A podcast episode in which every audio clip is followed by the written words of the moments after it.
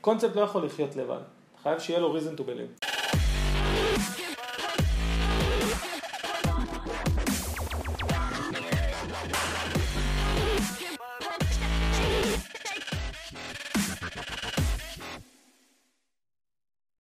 ברוכים הבאים לאסק, היום נמצא איתי אלון ויינשטוק, מנהל שיווק טרה. אלון, ברוכים הבאים. אהלן, תודה להיות פה. איזה כיף לארח אותך. כיף להיות פה, תודה רבה. אז תציג קצת את עצמך ונתחיל להיכנס לתוך התוכנית. אני אלון ויינשטוק, אבא לכבר 3 ילדים, מנהל שיווק טרה מזה 1.5 חודשים. לפני כן בעולם העסקי הייתי גם מנהל שיווק מולר, אני מרצה על עולם השיווק, מאוד אוהב את עולם השיווק, מאוד מתחבר לעולם השיווק. ואני חושב שזה עולם שהוא צד את הכל, מה שנקרא. הוא לא נגמר. לא. מה למדת? למדתי תואר ראשון, מנהל עסקים, פרסום ושיווק. איפה? במכללה המנהל. ותואר שני, בקריה האקדמית אונו, גם פרסום ושיווק. הפרסום מאוד משך אותי, אבל הפן השיווקי, עוד מעט אני אספר על זה, כלומר, זה התפתחות. אני מאמין שכל דבר צריך ללמוד אותו מספיק טוב, ואז לדעת איך אתה עושה אותו בצורה טובה ביותר. כן. מה התפקיד הראשון שלך אחרי התואר? סיפור מעניין. אחרי התואר הייתי תקציבאי מתחיל בחברת קידום מחירות בשם סופר פוש, שבעצם לא יודע כמה מכירים אותה, אבל פוביסיס. נכון. שאתה נוגע בסופו של דבר בלקוחות הגדולים במשק. אז הייתי תקציבאי של אורנג', של וולבו, של יגואר, של תנובה. של בנק הפועלים היו לי גם כמה פרויקטים. כלומר, אתה פתאום נחשף, אתה מסיים את התואר הראשון, אתה נחשף פתאום לכל המותגים המאוד גדולים האלה, שאתה רק בזמנו, נגיד, ראית אותם באינטרנט, קראת עליהם וכדומה, ופתאום, שבועיים אחרי שאתה מסיים את התואר, אתה כבר מתחיל לדבר וליישם בפועל את מה שלמדת. איזה כיף זה. זה באמת, זה היה בית ספר מצוין, כי, אגב, איך מתחילים? תמיד שואלים אותי שאני, נגיד, מרצה, או שאני מפגש עם סטודנטים, או מראיין אנשים, או כדומה. אז אומרים, איך התחלת? אז בעצם אני מאמין להתחיל מלמטה ולאט לאט ללמוד את הבסיס, כי הבסיס זה בעצם התחלה להכל, ולאט לאט להתחיל להשתדרג ולהתפצע. מי שבא מהשטח הוא גם מקבל כלים שאחר כך, אתה יודע, אתה לא יכול ללמוד אותם. נכון. אתה בא עם תובנות מתכלס מהשטח. אז אתה מרגיש היום שהתפקיד הזה שעשית עוד כתקציבי בסופר פוש, היום הוא עדיין תורם לך? כן, אני יכול לספר לכם כמה סיפורים, אבל נגיד היום, שאתה עושה אירוע קידום מחירות, אם זה דיול בסופר, אם זה בסופו של דבר אירוע טיפה יותר גדול, אז כשאתה יושב מול בעלי המקצוע, והם מרגישים שאתה יודע את מה שהם יודעים, השיח הוא הרבה יותר פשוט. נכון. כלומר, אין שטיקים באמצע. נכון. אין דברים שאתה אומר, רגע, זה לא יכול להיות, זה כן יכול להיות, ואז תהליך העבודה גם יותר מהיר. נכון. כי יש אמון. גם אמון, אבל גם הרבה ידע. כן. כי בסופו של דבר, אם אתה עשית את זה בעצמך, ומישהו אחר יבוא ויגיד לך, תקשיב, אתה יכול לעשות א' ב' ג' ואתה יודע שלא, אז תגיד לו, בוא נעצור רגע, זה אי אפשר לעשות. נכון. ואז הדרך עבודה יותר מהירה, וגם הפתרון השיווקי קריאטיבי הוא יותר נגיש, אני אקרא לזה. יפה. תגיד, בעבודה שלך עם הסטודנטים, מה הדבר שהכי בולט לך אצלהם היום? אני חושב שלסטודנטים, בוא נגיד שאני הייתי סטודנט, אז לא היה לנו את ההפרעה, אני קורא לזה הפרעה. היום ההפרעה שלנו, וזה גם הילדים, וזה גם סטודנטים, וזה גם אנחנו. אנחנו כל שנייה מסתכלים, רגע, איזה הודעה קיבלנו, איזה וואטסאפ קיבלנו, פתאום פוש נוטיפיקיישן מוויינט, או לא משנה מה. עכשיו, חלק מהדברים האלה משפיעים עליהם לטוב ולרע. מה הכוונה? היום ההרצאות שאתה מעביר חייבות להיות מאוד אינטראקטיביות. זה לא לעמוד, להציג ולדבר. אתה חייב לעניין אותם, אבל אתה חייב גם לשאול אותם מלא שאלות הבנה, די לא לפספס אותם באמצע. היום ההרצאות, לפחות ההרצאות שבקורסים שאני מעביר, הן מאוד אינטראקטיביות, אבל גם רצים מאוד מהר על החומר. כלומר, זה לא שאני הייתי סטודנט, נגיד תואר ראשון, אז היית 3 שיעורים עובר על אותו חומר בשביל ליישם אותו. נכון. היום אין כבר את הזמנים האלה. אני שואל אותך שאלה בתור מרצה, אתה היום יודע לזהות אצל סטודנט ספציפי לפי שאלה 2, לפי העבודות שלו, איך שהוא ניגש, שהוא יהיה איש שיווק מצליח, יש איזשהו ספארק שאפשר לזהות אותו בשלב הזה? שאלה מצוינת, אני חושב. יש ספארק. עכשיו, זה חלק מהסקרנות שלהם. הם מאוד סקרנים. הם מאוד סקרנים, והם רוצים להגיע לתובנות מאוד מהר. עכשיו, לפעמים, בתהליך בוא נגיד, הרבה מגיעים לזה בתהליך הדיגיטל, מאוד מעניין ומוקסמים מהקריאיטיב. נכון. אבל אני חושב שהתפקיד של המרצים, זה לחזור רגע אחורה ולא לברוח יותר ישר לקריאיטיב, אלא מה התובנה שיושבת כאן. בסוף זה הכל נגמר בתובנה משיווק. נכון. בתובנה נכונה, האקסקיושן יהיה טוב, בתקווה, אבל הוא יאפודי. נכון, בתקווה שאין דומה בדרך. שדפיקו לך. כן. יפה. אני חושב שסטודנטים אפשר לראות באמת, כמו שאמרת, אלה עם הסקרנות, אתה רואה שזה רעב שנשאר להם. כן. ויש כאלה שיש להם מניירות של מישהו שהוא עייף בתעשייה 30 שנה, ואתה לא מבין איך בן אדם כאילו עכשיו יכול להתחיל את הקריירה שלו, הוא עייף, הוא מותש. נכון. יאללה בן 20. אני יכול להגיד לך שמשהו אתמול בלילה הוצאתי, וראיתי את זה, הם כל כך עסוקים עכשיו. יש לי סטודנט, שהוא מנהל מחירות בהוט. יושב שורה האחרונה, והוא כל היום הטלפון. כל השיעור. כשאני אומר לו, תשים את הטלפון בצד, הוא אומר, אבל זה העבודה שלי, זה הפרנסה שלי, אני רוצה לו, כן, אבל אתה פה בשביל מה? בשביל מחר בבוקר, או עוד שנה וחצי, שנתיים קדימה? Okay. ופתאום הוא קולט את זה, הוא אומר, אתה צודק, אני אעשה הפסקה. אז הכל זה right here, right now, okay. אבל האמת שאני חושב שהדוגמה הזאת על הסטודנט היא מיקרו-קופי למה שקורה חברות היום. זאת אומרת, השוטף כל כך שוטף אותם, והם לא מבינים איזה עולם קורה ומה הם צריכים להתאים את עצמם לשלבים הבאים. והילד הזה, שעכשיו דיברנו, לדעתי הוא פשוט מה שקורה בתעשייה היום. ואתה רואה חברות, שאתה אומר, פאק, איך הם עשו את זה, איך הם חשבו קדימה, אתה רואה את האמזון, לאן היא מתפתחת, היא רואה כבר, מדברים על החלל, אתה יודע, אילן מאסק, וזה אנשים שמבינים שאי אפשר להתקע עכשיו. והסטודנטים, הדבר היחיד שהם צריכים לעשות בשיעור זה לסגור את הטלפון, כמה שזה לא אפשר להם, כי זה פאקינג העתיד שלהם. שמע, טרה עשתה מהפכה. אני כצרכן רואה את זה מהצד. מהאסטרטגיית שיווק שלכם, עד הקמפיינים, עד המוצרים עצמם. זאת אומרת, בניתם איזשהו אקוסיסטם שהוא משדר קו אחיד של מותג, שאני מהצד רואה את זה ואני אומר, עושים שם עבודה יפה. שפוך קצת אור, איך עשיתם את זה, מה עמד מאחורי זה, כי באמת רואים עבודה מאוד יסודית של מותג שהלך ובנה את עצמו כלידר, אני לא יודע אם one of the leaders, אבל כלידר לגמרי. ספר קצת מה היה שם בשלוש שנים האחרונות. אני אשמח מאוד, אני חושב אבל אגב, אמרת חשיבה קדימה. אז בהתפתחות של מותג יש גם שלבים מסוימים, שאז אתה אומר מה מייחד אותו ואיך הוא מתקדם קדימה. סטאר הסיפור, בוא נגיד, התחיל ב-2009 שהתובנה, או בוא נגיד האסטרטגיה שלנו הייתה, הכל מתחיל בחלב מצוין. שבעצם אנחנו לוקחים את החלב הכי טוב שאנחנו יכולים, ויכולים לעשות ממנו מוצרים הכי טובים שאנחנו יכולים לעשות. ואז לאט התפתחנו קצת, ואז ב-2013 בעצם עברנו למחלבה שהיא בנתיבות, והמחלבה החדשה נותנת לנו יכולות מדהימות. למה? בנו אותה אגב חשיבה קדימה. כשאתה בונה מחלבה, שזה השקעה של כמעט $1 מיליארד. וואו. אתה אומר, מה אני רוצה להשיג? עכשיו, כשאנחנו הסתכלנו על השוק ואמרנו, לאן השוק הולך וכדומה, הסתכלת על טרנד של אורח חיים בריא. עכשיו, הטרנד זה כבר, זה לא טרנד, זה here to stay מה שנקרא, וזה מה שאנחנו רואים בעולם. נכון. שאנשים חיים וגם אנחנו. סטנדרטיזציה, זה כבר הפך להיות הבייסיקס. נכון. כן. ואז אתה אומר, המחלבה הזאת יכולה לעזור לנו. אז בנינו מחלבה הכי מתקדמת שיש בישראל, מבחינה טכנולוגית, שבעצם כל המוצרים מיוצרים ללא חומרים משמרים, כל הגבינות שלנו 100% רכיבים טבעיים, ובסופו של דבר, כמו שאתה מסתכל על טלפונים, כמו שאתה מסתכל על אמזון וכדומה, זה טכנולוגיה. עכשיו, שאלה אם יש לך את הטכנולוגיה, או אין לך את הטכנולוגיה, ואם אין לך, אז איך אתה משיג את הטכנולוגיה? שאני רוצה להתעכב פה על הנקודה הזאת.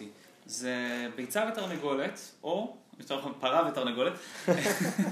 ההחלטה לשנות את המוצר, שללא רכיבים טבעיים, היא נגזרת מהאסטרטגיה העסקית שלכם, זאת אומרת, יש לנו טרנד של איכות חיים, לאכול בריא, לחיות בריא, ומפה החלטתם לשנות המוצר בהתאם?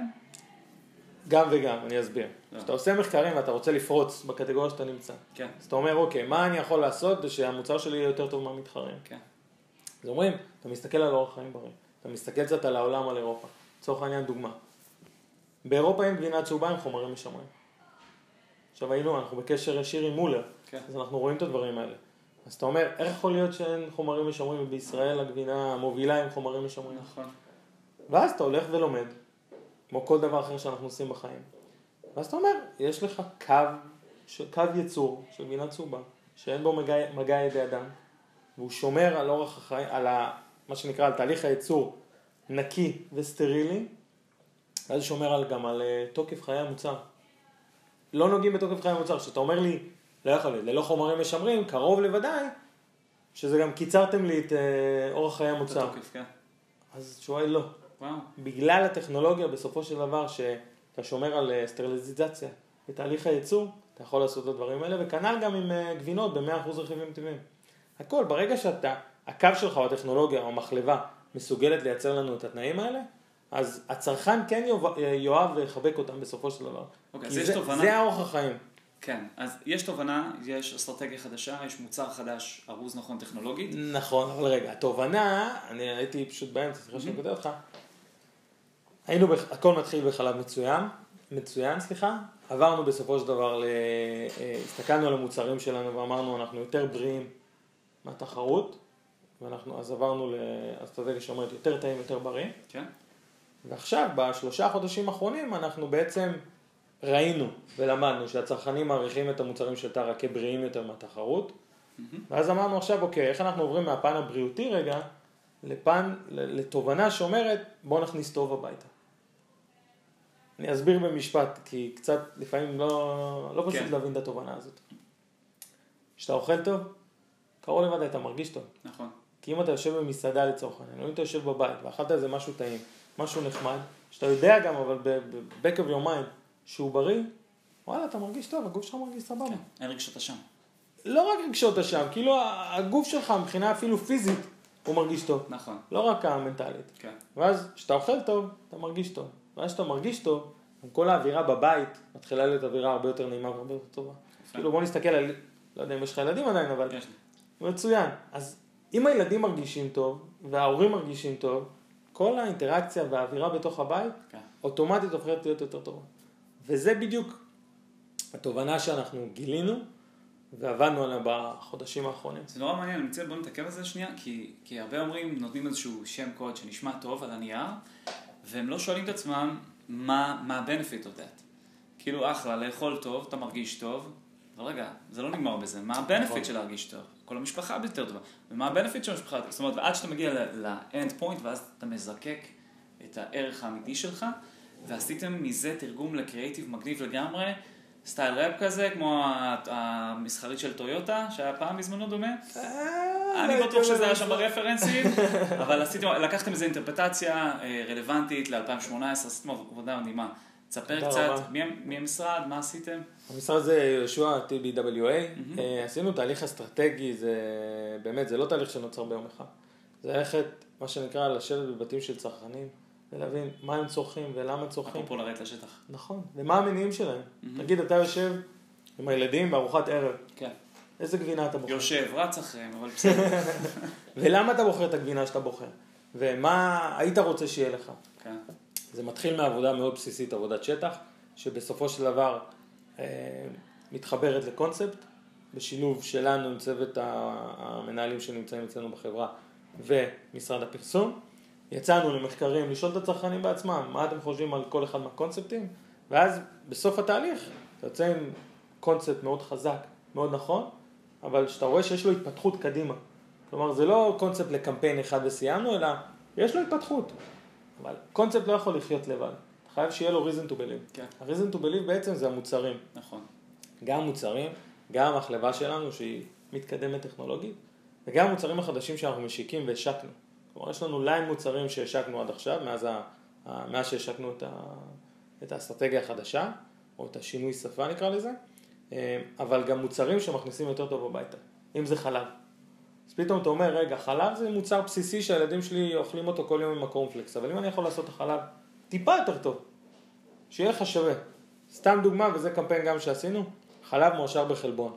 עכשיו, אתה אומר, זה חלב שהילדים שלי צורכים בבוקר, אני יכול להגיד על עצמי, שני הגדולים, כל בוקר קערת קורנפלקס עם חלב, אבל אני אומר, אם אני יכול שהחלב הזה יהיה עם יותר סידן, כי חשוב להם לתהליך הצמיחה שלהם, וויטמין D שעוזר להם לספיגת הסידן, וחלבון.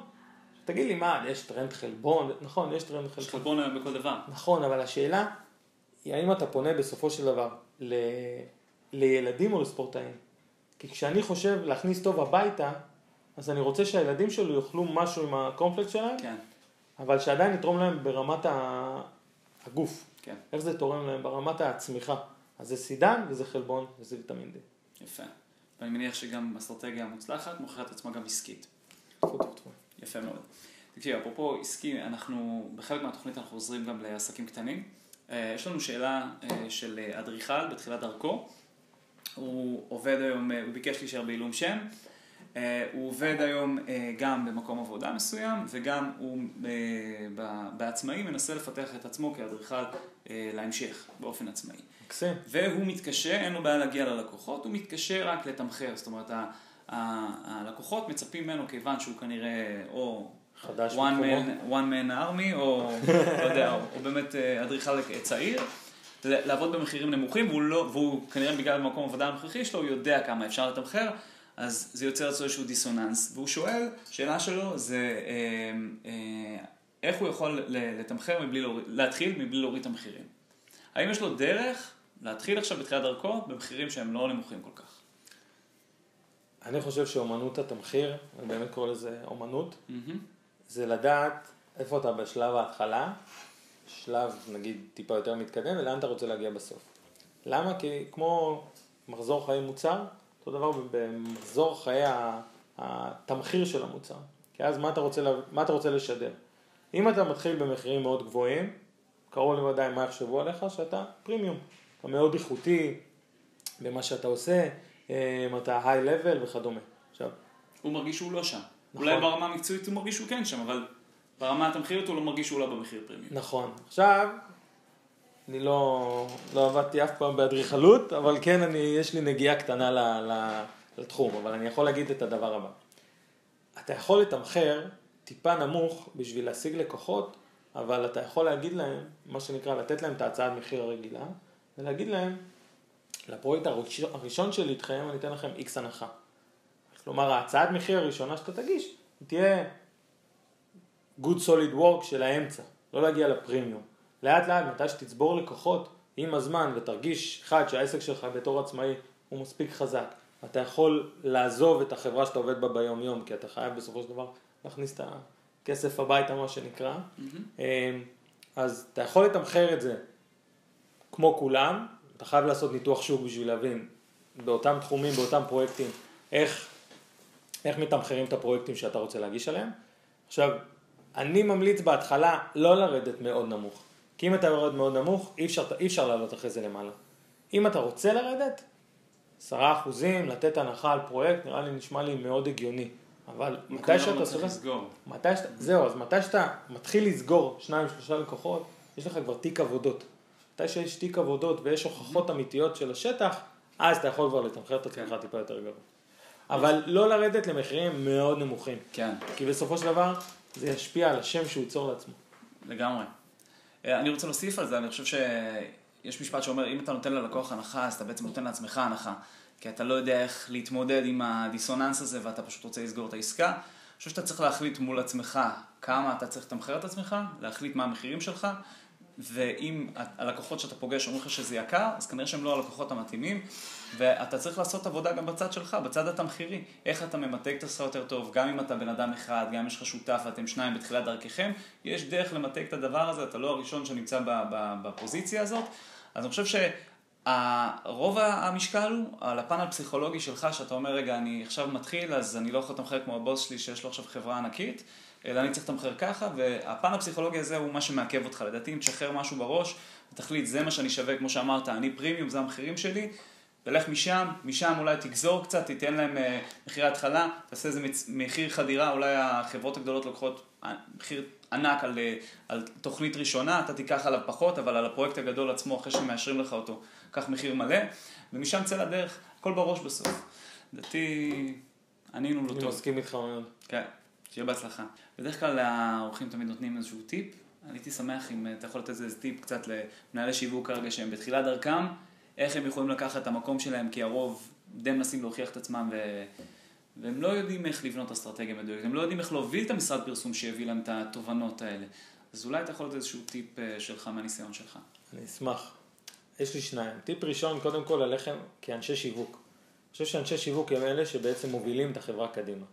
עכשיו, אנשי שיווק שומעים לא מעט לא, מאלה שמעליהם וכדומה. לא, זה לא אומר שזה סוף העולם ונגמר.